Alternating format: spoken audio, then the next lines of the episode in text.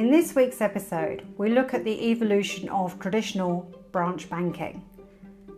The world of customer engagement across banking has become increasingly more remote, partially driven through COVID health and safety concerns, but also the need for many banks to save costs by closing branches.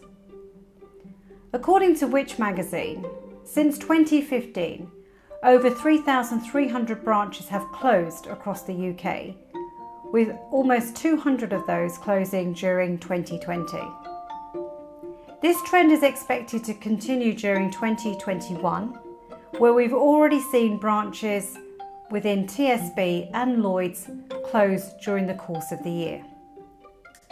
There are several options for engaging customers as the world of banking becomes more digital, remote, and without bricks. But what are the elements that need to be considered when rethinking how to support the process of doing banking going forward? As this is more than just about channel optimization.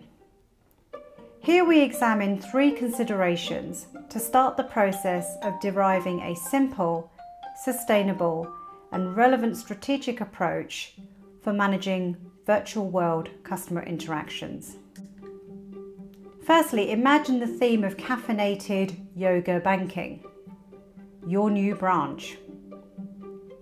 The way in which consumers use bank branches across the UK varies significantly by region. According to data from Finder.com, 25% of customers in the East Midlands had already stopped using their bank branch prior to COVID, in comparison to 17% of consumers in the South East. So, a significant number of people still value the branch, including the younger generation. According to a recent study by Jefferies, respondents in the 18 to 35 year old category cited the branch as being an important element in deciding which bank to use. Much thinking has happened around the world of branch banking, with banks like Metro, Virgin Money, and NatWest testing several models in this space. Despite these efforts, work on the branch of the future is still finding its feet, with the challenges of needing to balance cost and value to customers. The concept of community hubs is still a more favoured approach by many traditional players, especially as hubs can be crucial for advisory functions as opposed to supporting more standard banking interactions. But if we are to think about customer centricity, surely it is better for banks to go where people hang out as part of their daily lives. So, banking is not just about the academic omni channel strategy, it can exist where banking needs to be, namely places of work, or even places of co working like WeWork or Impact Hub or Your Valley. Banking can exist in yoga and fitness studios. Banking can exist in coffee bars. Banking can exist in cinemas and theatres. Creating moments for banking that do not interrupt the day can all be done very conveniently and also become key in driving the traditional single purpose branch.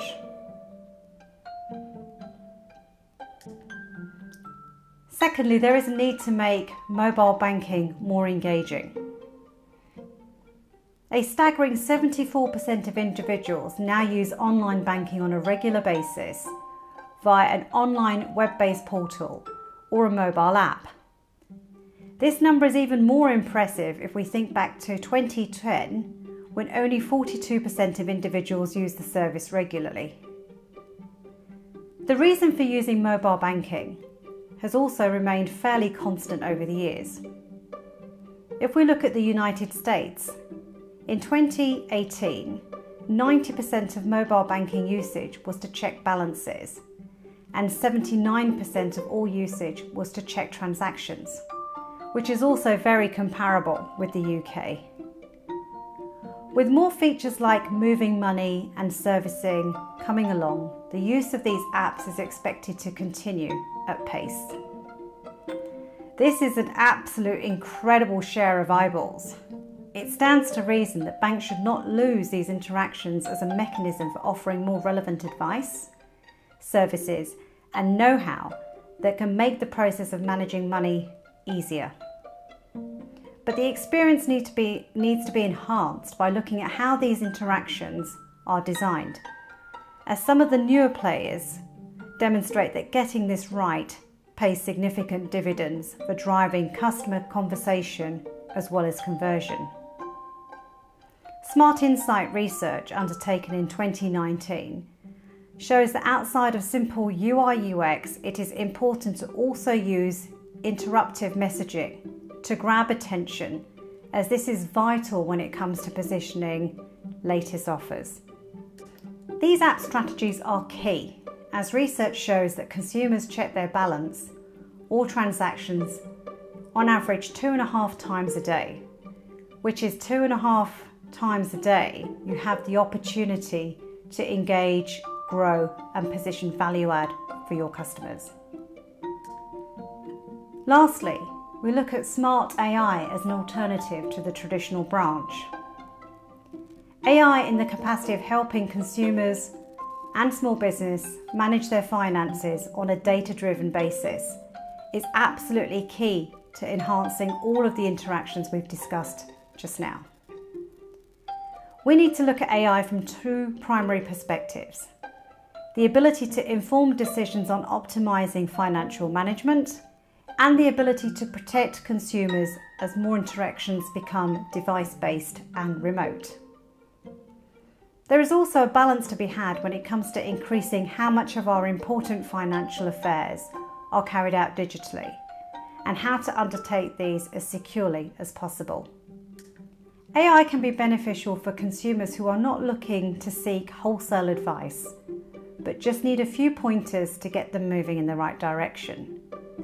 One of the best cited examples of this comes from Bank of America, where a significant amount of work has been undertaken to launch Erica. This is an AI chatbot that helps consumers with credit and debit card management, also covering debt management at the same time. Erica uses predictive analytics and algorithmic techniques to help with credit score building, and gives customers access to simple videos that can help them manage their repayments. Additionally, Erica also helps with tackling the secondary challenge that AI is very good at, which is security, where again tips can be shared on how to avoid the common pitfalls when it comes to managing suspicious activity or approaches. With 16% of digital fraud coming from Trojan horses or malware, and in 34% of cases, the fraud has taken place on an account on the customer's own device. Protecting consumers is key, and anything that can help to educate is absolutely paramount and necessary.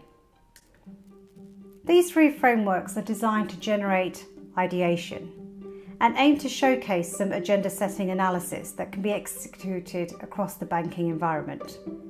These should help drive more consumer centricity, convenience, and security, all with the aim of helping individuals do banking better during 2021 and beyond. For more information on innovation and disruption in banking, please visit bankingdisrupted.club.